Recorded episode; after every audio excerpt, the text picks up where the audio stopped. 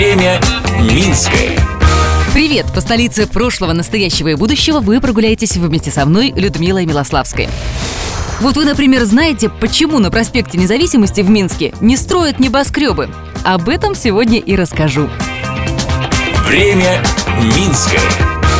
Я сейчас иду возле гостиницы «Минск» в центр города. Здесь повсюду то, что называют сталинским ампиром. Широкий проспект, просторные улицы по сторонам, большие парки. И вот интересно, почему строили главную улицу нашего города именно такой?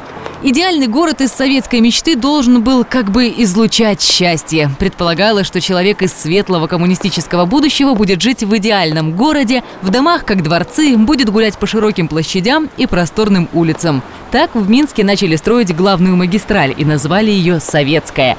Сейчас это проспект Независимости. Если до войны на Захарьевской были шикарные дома, гостиницы, кирпичные банки и кинотеатры, то после бомбежек остались одни коробки. Власти решили, что возрождать дореволюционную архитектуру слишком дорого, и начали строить все с нуля.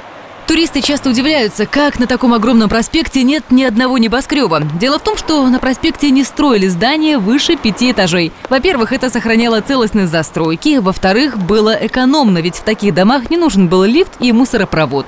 Линия от Почтамта до Площади Победы – это первая и самая эффектная очередь застройки проспекта. За образец архитекторы взяли Невский проспект в Санкт-Петербурге. Высота домов на этом отрезке не должна была превышать 23 метра, а длина от 100 до 120. Ширина проспекта – 48 метров, ширина проезжей части – 24, а длину тротуаров делали по 13 метров.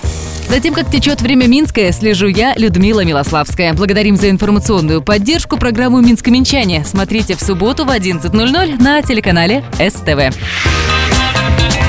Время Минское.